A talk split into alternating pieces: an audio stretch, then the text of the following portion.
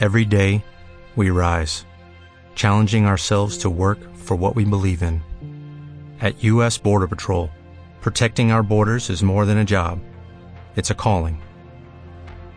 Agents answer the call, working together to keep our country and communities safe. If you are ready for a new mission, join U.S. Border Patrol and go beyond. Learn more at cbp.gov/careers.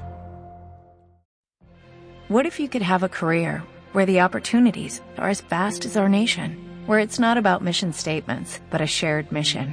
At U.S. Customs and Border Protection, we go beyond to protect more than borders, from ship to shore, air to ground, cities to local communities. CBP agents and officers are keeping people safe.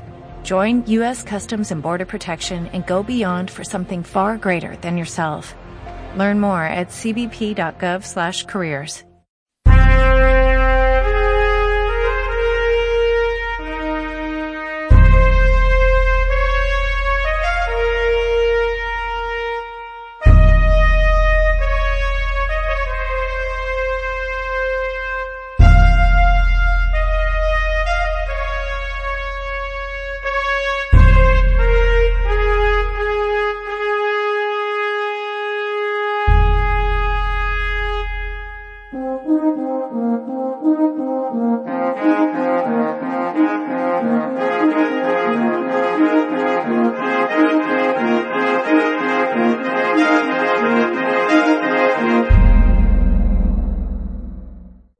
Welcome to the Old Time Dragnet Show. From Boise, Idaho, this is your host, Adam Graham. If you have a comment, email it to me. Box13 at greatdetectives.net.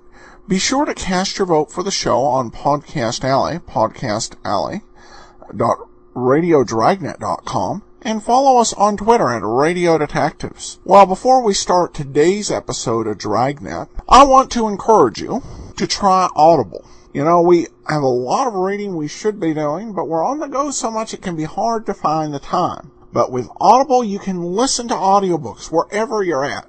Your monthly membership includes an audiobook a month plus 30% off any additional audiobooks you would buy.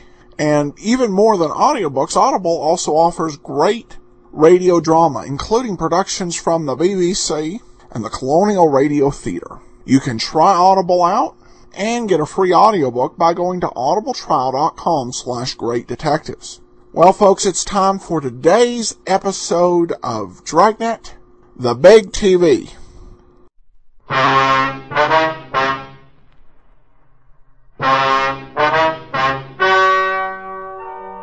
Ladies and gentlemen, the story you are about to hear is true.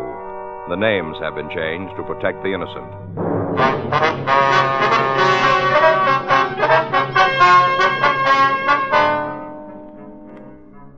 You're a detective sergeant. You're assigned the missing persons detail.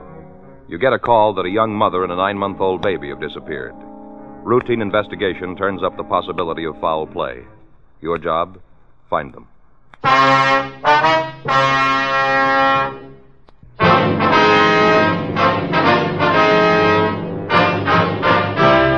Dragnet, the documented drama of an actual crime. For the next 30 minutes, in cooperation with the Los Angeles Police Department, you will travel step by step on the side of the law through an actual case transcribed from official police files. From beginning to end, from crime to punishment, Dragnet is the story of your police force in action.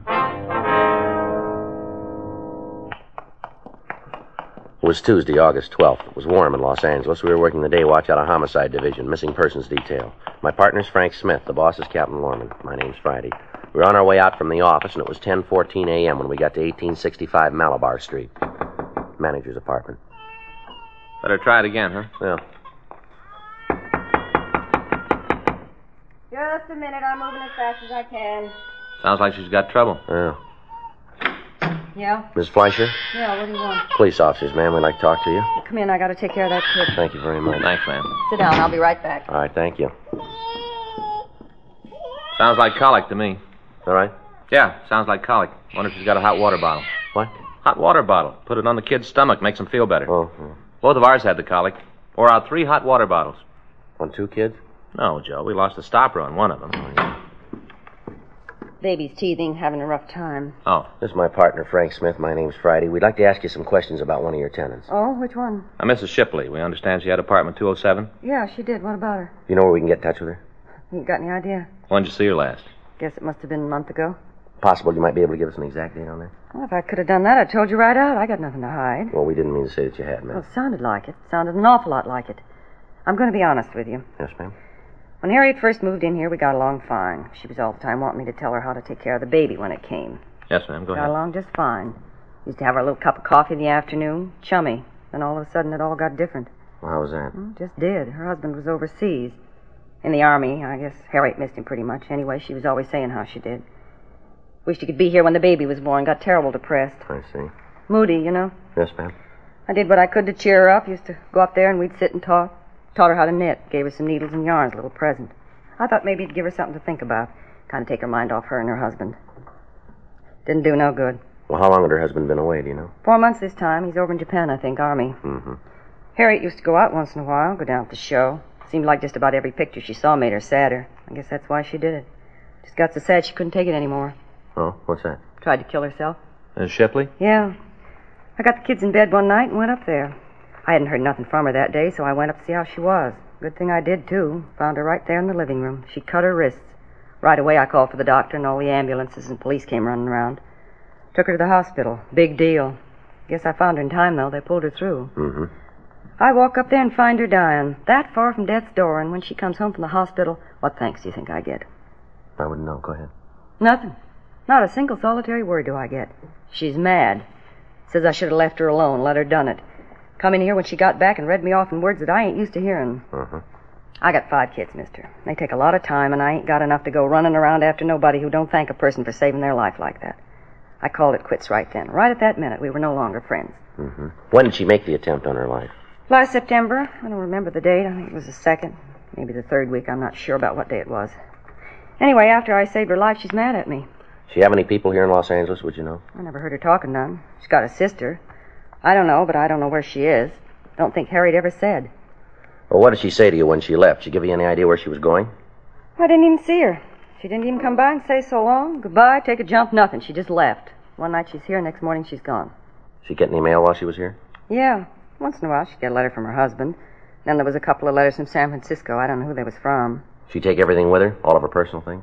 Nothing. Left it all here. Of course, it's not much, but it's all here. I see. Where are the things, ma'am?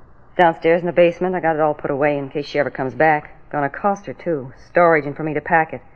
I told you it isn't much. Some dresses, a few clothes for the baby, phonograph, couple of records. That's about it.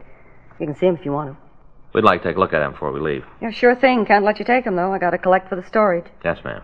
Miss Shipley have any close friends that you know of? Well, not that I know of. Of course, she might have had some down at the Dream Palace, Where's that? where she worked. Dance hall downtown. She was kind of hostess there. Mm-hmm. That's the name of the place, is it? Dream Palace? Yeah. She might have had some friends down there. None of 'em ever came here, though. At least if they did, I never saw 'em. Do you know of any reason that she might have left in such a hurry? Well, not right off, I can't think of one. There was something wrong with her, though, when she came back from the hospital. You know, when she had the baby, she was worried about something. Would you know what it was? No, all I know is that when she'd been home a couple of days, she came down here and asked me to do some work on the apartment. I told her if she wanted anything done, she could do it herself the way she talked to me. Well, what'd she want done? Silliest thing I ever heard of. She didn't have anything to steal. Ma'am? She wanted all the locks on the doors changed.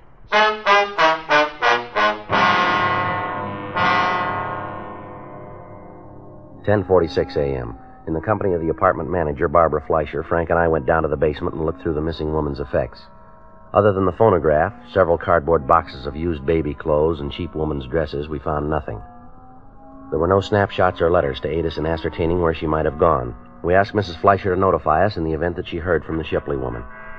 We put in a call to Georgia Street Receiving Hospital and verified the story about the attempted suicide. 11:15 a.m. We checked the phone book for the address of the Dream Palace Dance Hall. It was on the second floor of a large building at the corner of 7th and Margot Streets. On the front of the building were several faded photographs of contest winners with the cups that they'd won and the name of the proprietor, Ernest Lasnik. We went upstairs. It was a large barn-like room with crepe paper birds hanging over the lights. In the rear of the place, at one of the tables, we found Lasnik. He was just eating his lunch. Mr. Lasnik, Yeah? What do you want? I'd like to ask you some questions. We're police officers. My name's Smith. My partner, Sergeant Friday. Hi. How are you? Won't shake hands. Got butter all over them. Sit down. Thank you. Care for a sandwich? No, thank you. Now, you do go right ahead. There's all the makings, bread, butter, salami, pickles. Help yourself. No thanks, Mr. Lasnik. You don't mind if I go ahead, huh? Bunch of kids coming in at 3.30. Like to get the place cleaned up before they get here. No, sir, you go right ahead. All right. What do you want to see me about? It's about one of your employees, sir. Yeah? Which one? Girl named Harriet Shipley.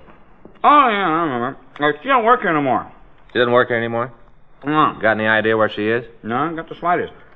I ain't seen Nadine in about maybe uh, six months. No, sir, you don't understand. We're inquiring about a Harriet Shipley. Yeah, I know. I told you. I ain't seen her in six months. What's this about Nadine? Uh, it's her club name. Oh. See, lots of girls don't like to use their real names. In case a fellow wants to get chummy away from here, it's easier if we don't know the girl's real name. Harriet used Nadine. I understand. You know, we got a bunch of them. When one of the girls leaves, we put the name back in a hat. New girl picks it. Had 14 Nadine since we opened. Uh-huh. 27 Altheas. Yes, sir. Do you have any idea where the Shipley girl is? No. Might check her husband. He might know. We understand he was in the Army. Yeah, that's right. He is. Overseas. He should know where his wife is, though. Ask him. Well, we'll probably do that, sir. We thought maybe we could turn her up ourselves. There's been a missing report filed on her. Missing, huh? Who told it? Sir? Who told about her being missing? The report was filed by her mother-in-law. Hmm. Well, I wish I could help you fellas out. Now, the last time you saw the Shipley girl, she say anything about leaving town? No. Wouldn't be surprised, though. Why do you say that? Well, poor kid was scared to death. Told me she wanted to get away. hmm Do you know what she was frightened about? Yeah, Cliff Bender. That's what she was afraid of. Cliff. Well, who's he? Well, look, I'll tell you the whole thing. Be easier that way. One favor I gotta ask you. Yes, sir. You won't tell Cliff I told you. You come up here, he could tear the place apart easy. You gotta promise me you won't tell him. All right, sir. You go ahead. Yeah. Well, um, Nadine, uh, Harriet. Well, she came to work for me about a year and a half ago. Came in and told me she'd had some experience in a dance place in the Midwest. I, I don't remember the name right off. Probably come to me. Yes, sir. Well, well, I told her I'd try her, you know, sort of probation. Yes, sir. Well, it worked out fine.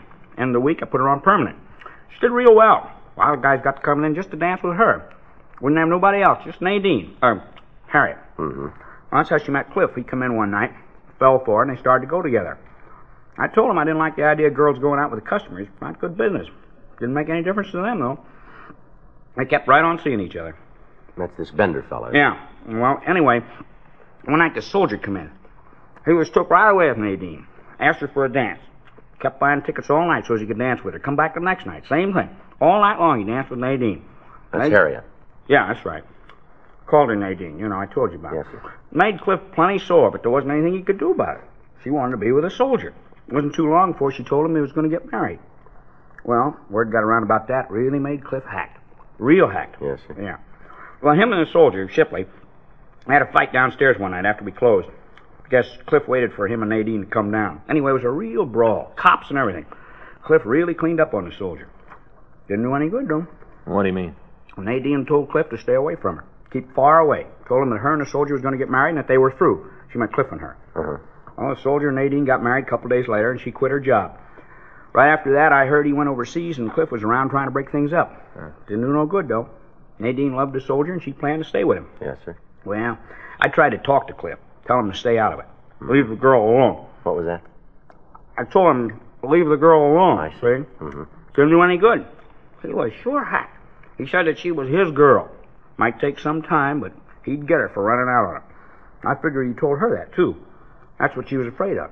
Don't blame her. Cliff told me that, I'd believe him. What's that, sir? That he was going to kill her.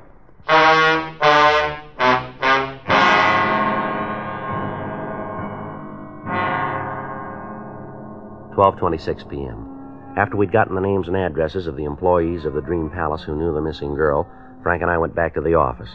We had the names checked through the record bureau, but we found that only one of the 14 people on the list had arrest records. That one was a Cliff Bender, who had been picked up on a charge of suspicion of burglary. However, according to the information on the report, he'd been released because of lack of evidence. We checked the log about the fight Lasnik had mentioned. We found that an FI card had been filed, but that no arrest had been made. We went over to room 45 and we talked with Sergeant Egenweiler and Sergeant Rubles, the officers who'd handled the burglary case. They told us that in their contacts with Bender, he was sullen and uncooperative. They told us that he'd been seen in the company of known criminals. They also told us that in their opinion, they considered the man dangerous. We checked his last known address, but we found that he'd moved in July, leaving no forwarding address. While Frank and I checked out the rest of the missing girl's friends and acquaintances, Sergeant Graham and Cliff Bailey tried to check on Bender. We talked to everybody on the list we'd gotten from Ernest Lasnik, but none of them could give us any idea where we might find the Shipley girl. Most of them, however, told us about the threat that Bender had made against her life and expressed the opinion that he was responsible for her disappearance. The next day, Wednesday, August 13th, Frank and I went by communications, then we checked back into the office. I tell you the mother-in-law of that missing girl called again this morning? No, no, you didn't. Yeah, she wanted to know how we were doing, what progress we'd been able to make. Well, what'd you tell her? Well, I filled her in on what we found. I didn't tell her about Bender, though. Just said we thought we'd be able to find the girl. Mm-hmm. You talked to her when she made the original report, didn't you, Joe? Yeah. What'd you think? Well, how do you mean? Well, isn't there something there that's a little off base to you? I don't know what you're trying to get at. Well, it just seems to me that she doesn't care if we find her daughter-in-law or not. All she cares about's the kid. Well, yeah, I kind of got that idea myself. The way she talked, doesn't seem that she and the girl got along too well, does it? No. Just seems like there's something she isn't telling us. I don't know what it is. I asked her this morning if she'd heard from her son, if he knew anything about where his wife might be. What'd you say to that? Well, she told me she didn't want to bother him, make him worry. Wouldn't even tell me his mailing address. Said she didn't want him alarmed unless there was a reason. No, the way I see it, his wife being gone is reason enough. Yeah, that's the way it seems to me, and I told her that. She said our job was just to find the girl and the baby, and that's all. Cooperation like that isn't going to make it any easier, is it? We can only do so much if she isn't going to help us. No, it doesn't make a lot of sense. Her filing the report and then holding out information. I mean, yeah. I may better get over and talk to her again. See if we can get the whole story. How about Graham and Bailey? You heard from them? No, there's a note in the book. They got a lead on Bender. Graham said they were going to run it down for us this morning. Uh-huh. What time you got now? Uh, uh, 9.43. I want to talk to the skipper. Make arrangements to put a picture of the Shipley girl on suspects wanted this afternoon. Might be able to turn something, huh? Sure, a lot of loose ends. Yeah, I get it. Missing persons Friday. Yeah, Graham. Mm-hmm. Where? What'd she say? Mm-hmm. Yeah, well, that's about the same. Hmm. What? Yeah. Well, you want to call the crime line? Right. No, we'll meet you out there right away. Right, bye. They found where Bender was living. What do you mean was? Checked out last June, about the same time the Shipley girl disappeared. Landlady hasn't seen him since. Guys came up with something else. Yeah. A couple of shirts for a baby. Uh-huh. Bloodstains all over them.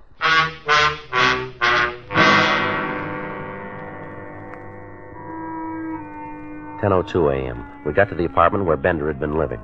The crew from the crime lab were there, and they were photographing the room and the clothing that had been found. Sergeant J. Allen told us that he'd have to run a precipitin test on the stains before he could tell whether or not they were of human origin. 10:45 a.m. They finished their investigation on the scene and they went back to Central Station to compile the results. Frank called the office and a local and an APB were put out on Cliff Bender asking that he be picked up as a possible suspect. We also had his card flagged in the record bureau. We talked to the landlady of the apartment building and she told us that Bender had left his apartment hurriedly one night about the middle of June. She was unable to tell us the exact date, but she did go on to say that she'd been getting a check for the rent each month. We asked her if she could show us either one of the checks or an envelope that it had come in. She explained that she had thrown the envelopes away and had cashed the checks. She was unable to tell us where they'd been mailed from. She said that as far as she knew, she'd never seen the Shipley girl in Bender's apartment. We asked her to notify us immediately in the event that the suspect returned. We put in a call to the bank where the rent checks were cashed, and we asked that they give us the information on them. 1.30 p.m. Frank and I went over to the crime lab, and we talked to Jay Allen. He told us that the stains on the baby clothes were human blood. He showed us the photographs taken, but there was nothing in them that would give us any lead as to either the girl's or Bender's whereabouts. That afternoon, the picture of Harriet Shipley was telecast over the police program. We got several calls from citizens who said that they'd seen the girl. We checked them all out. One of the callers, a bus driver, told us that he'd seen the girl and the baby on his bus during the month of June, and that she'd gotten off in San Diego. We alerted the police in that city to look for her. Thursday morning, Frank and I checked into the office. You want to check the book, Frank, see if there's anything from San Diego? Right. I got it. Missing persons, Friday. Yes, that's right. Yes, we did. Uh-huh. Where? You sure about that? Right away. Mm-hmm. Frank, get your coat. What do you got? Shipley girl, they found her.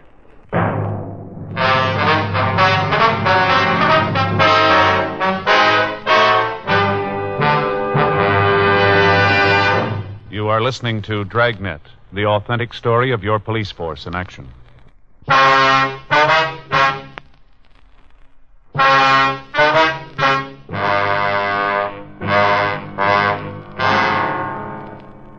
call had come from a nurse at the state mental hospital in Camarillo. She told me that they had a patient who resembled the photograph of the missing girl as televised on our police program. Frank and I left the office and drove out to the hospital. We talked to the nurse and to the doctor who was taking care of the sick girl. From personal effects and the scars on her wrists, we were reasonably sure of the identification. The doctor told us that the girl had been committed on July 17th by her sister under the name Harriet Lavin. He told us that the girl was undergoing treatment, but that there was little hope for a complete recovery and that it would be some time before she could be permitted to leave the violent ward. We tried to talk to her, but we were unable to get any coherent answers. We asked about the baby, but the authorities were unable to give us any information. We got the name and address of the sister who'd committed the Shipley girl, and we drove down to San Diego to talk to her. It was a small place in a wartime housing development. The paint was peeling off the plyboard walls, and the front yard was overgrown with weeds. The woman who answered the door identified herself as Pauline Lavin. Sure, what do you want to know? Don't make no difference now. You go back and tell her it's too late. Way too late. Tell who, ma'am? Mrs. Shipley, Harriet's mother-in-law. You go back and tell her she done it good. There ain't nothing left to do to Harriet. It's all been done. You can tell her that. Well, we don't work for Miss Shipley, ma'am. We're trying to find out what happened to your sister and the baby. Who asked you to find out in the first place? It was her, wasn't it? Wasn't she the one? She filed a report. Well, that's what I mean. Well, you go back and tell her there's nothing more she can do to Harriet or the baby or Big Jerry. Nothing at all she can do. Where is the baby, ma'am? He's not here. Do you know where he is? Yes, but I'm not going to tell you.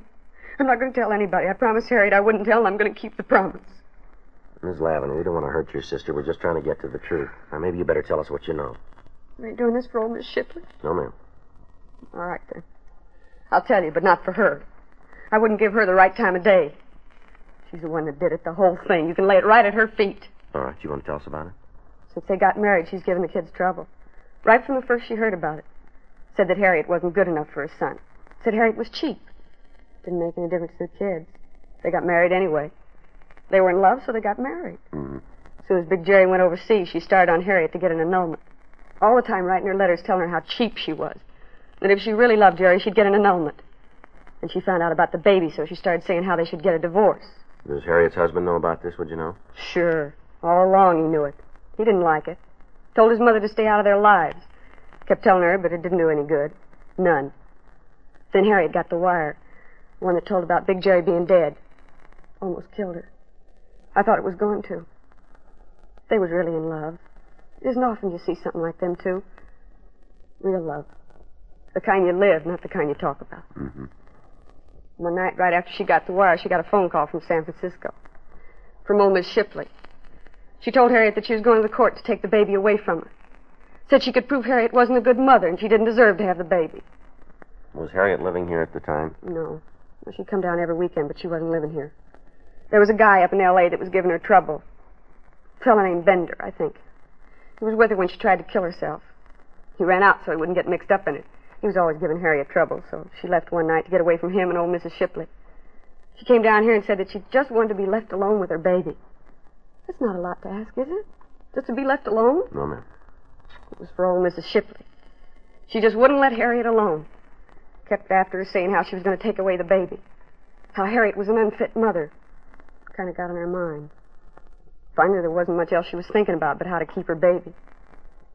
She went out walking one night. Took the baby with her. Rained. Rained real hard. I guess the baby took cold. Anyway, the next day he came down with a bad fever. A couple of days later, he was dead. Not even a year old, and he was dead. Mm-hmm. You want to go on? Harriet sat around for a week. Didn't say anything. Didn't do nothing, just stare at the wall. Didn't even cry. Just sat and looked at the wall. And all of a sudden she just fell apart. I called the doctor. Said it was a breakdown and said I should have her committed. I signed the papers and that's where she is. I went up to see her. She didn't even know me. I'm her sister and she didn't even know me. So you just tell old Miss Shipley how she did good. You just tell her what she did to my sister. Tell her how the baby's dead and she's finally got what she wanted because now Harriet hasn't got the baby. Nobody's got him. Nobody's got him. Nobody. Come on, Frank. Yeah.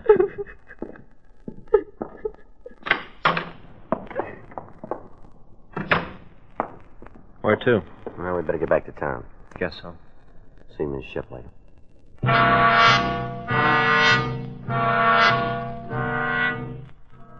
We got back to Los Angeles at 9:30 p.m. We went directly to the hotel where Mrs. Shipley was staying. The desk clerk told us that she left word that she was not to be disturbed. He called the room and she asked that we come up. We took the elevator to the seventh floor and we walked down the hall.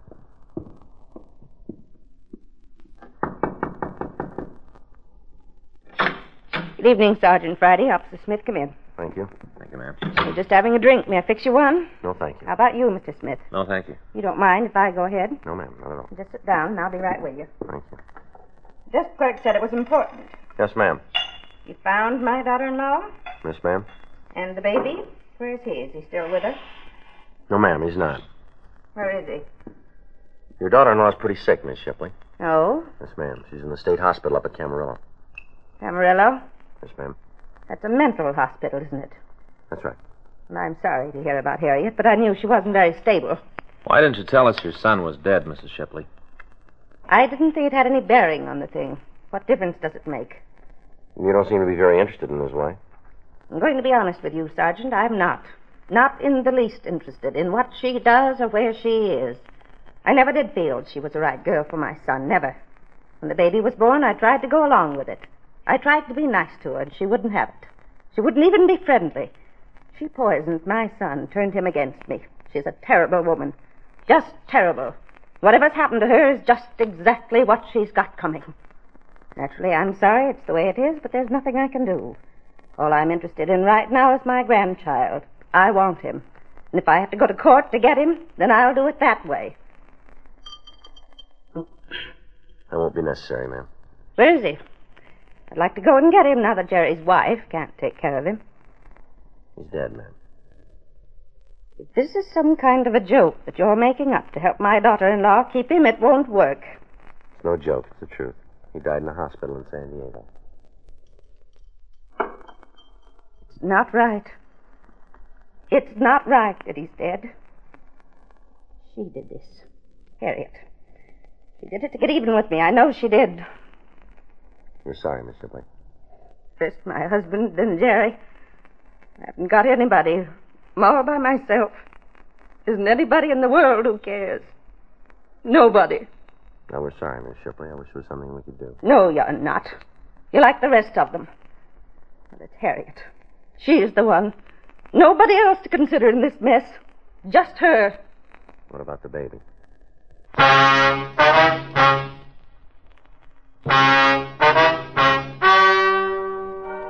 The story you've just heard is true. The names were changed to protect the innocent.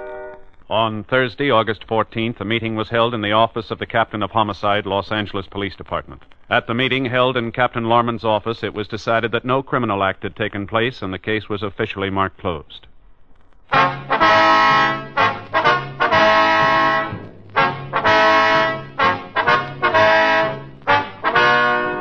You have just heard Dragnet, a series of authentic cases from official files. Technical advice comes from the Office of Chief of Police W.H. Parker, Los Angeles Police Department. Technical advisors Captain Jack Donahoe, Sergeant Marty Wynn, Sergeant Vance Brasher. Heard tonight were Ben Alexander, Herb Vigran, Carolyn Jones. Script by John Robinson. Music by Walter Schumann. Hal Gibney speaking. Watch an entirely different Dragnet case history each week on your local NBC television station. Please check your newspapers for the day and time.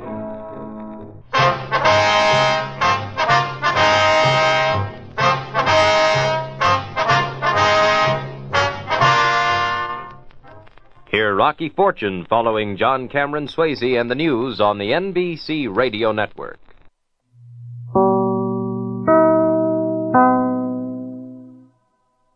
Welcome back. I have to say, this was uh, really uh, poignant and kind of a sad turn. What makes this episode kind of interesting is the police here were actually uh, being used uh, by the mother-in-law.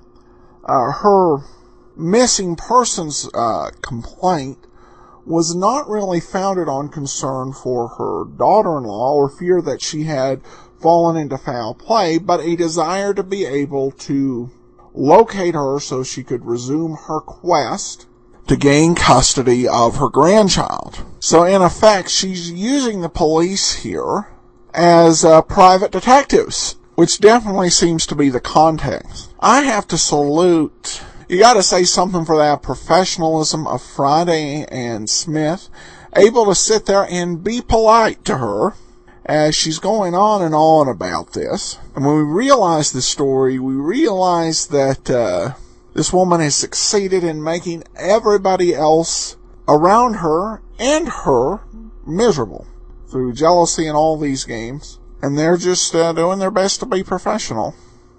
And that's what you gotta do sometimes. I also have to wonder about the name of this episode, The Big TV. Um, I may have missed it. Uh, I'm almost certain I didn't. Uh, but I didn't hear anything on this episode that would tie in in any way uh, to uh, TV or uh, television. Uh, so odd titling, but that sometimes happens, particularly when the episodes aren't uh, titles aren't shared with the public. Well, if you have our app or if you have our premium site, uh, your monthly bonus uh, was posted this past week. It's uh, two episodes of Guest Star, the great uh, Treasury uh, Department public service show, um, both uh featuring Jack Webb, and those are available to you. If you have the app either for Android or iPhone, or you are signed up for our premium site. Alright, well we turn to listener comments. As an ex-radio guy starting in the 70s, not the 50s, Adam's unique delivery style was a little jarring at first. But he really does grow on you with time. Great sincere delivery with excellent product knowledge of each episode. I have a very faint um, uh, memories of listening to Dragnet in the car with my folks on long trips, and radio's ability to utilize the theater of the mind was wonderful. My childlike take on the show was that they had somehow captured these actual happenings and put them inside our car radios. Uh, well, I don't know if that was necessarily a childlike instinct. Recalling back to the War of the Worlds uh, broadcast, a lot of people of all ages could be very strongly persuaded by radio and the power of their imaginations. Uh, anyway, he goes on to say, somehow when I later learned uh, that the production of these broadcasts were translated to tiny little soundproof studios with the very talented broadcast engineers and Foley artists creating all of these sound imaging effects, it seemed even more magical. Keep up the good work, Adam. Uh, you may not be getting rich on this, but at least you're producing something of lasting value that people derive much pleasure from. And that is definitely a pleasure. And it really is remarkable when you realize the type of talent and efforts that went into making these shows. I'd love to see some of the uh, modern productions and uh, how they do it. Though the only place I'm aware you can get uh, to hear to see how a radio drama is produced on a regular basis is at uh, Pacific Garden Missions in Chicago, where they make Unshackled. But thanks so much uh, for the comment. Much appreciated. All right, and uh, then we've got this. Uh, just discover your podcast and have downloaded, listened to the first 60 or so episodes, so needless to say, I'm rather far behind. You will catch up. Chris emails in and said, just wanted to say thank you. I downloaded all the shows uh, and just got to the start of the big shows from 2007. I listen at work and really love the show. Thank you, Chris. And then Lane writes, uh, keep up the good work, Adam. I listen while delivering my mail route. Great entertainment. And then just a simple thanks. Well, thank you for all your support and comments, and that will actually do it for this week. We will be back next week with another episode of Dragnet. Uh, in the meanwhile, you can send your comments to box13 at greatdetectives.net. Oh, a couple, uh, before I give all the uh, contact information, uh, coming up this week will be our next uh, TV episode of Dragnet. For those of you who are on our uh, current podcast feed that gets the videos, look for that about Wednesday. You'll be seeing the uh, Big Hate. Uh, and it, remember, become one of our friends on Facebook, facebook.com, .radiodetectives.com, or facebook.radiodragnet.com and give us a call, 208-991-4783. Andrew Rhynes does our sound. Uh, follow his podcast at otrwesterns.com. And Ken Curlin provides the opening theme music, kencurlin.com. But from Boise, Idaho, this is your host, Adam Graham, signing off.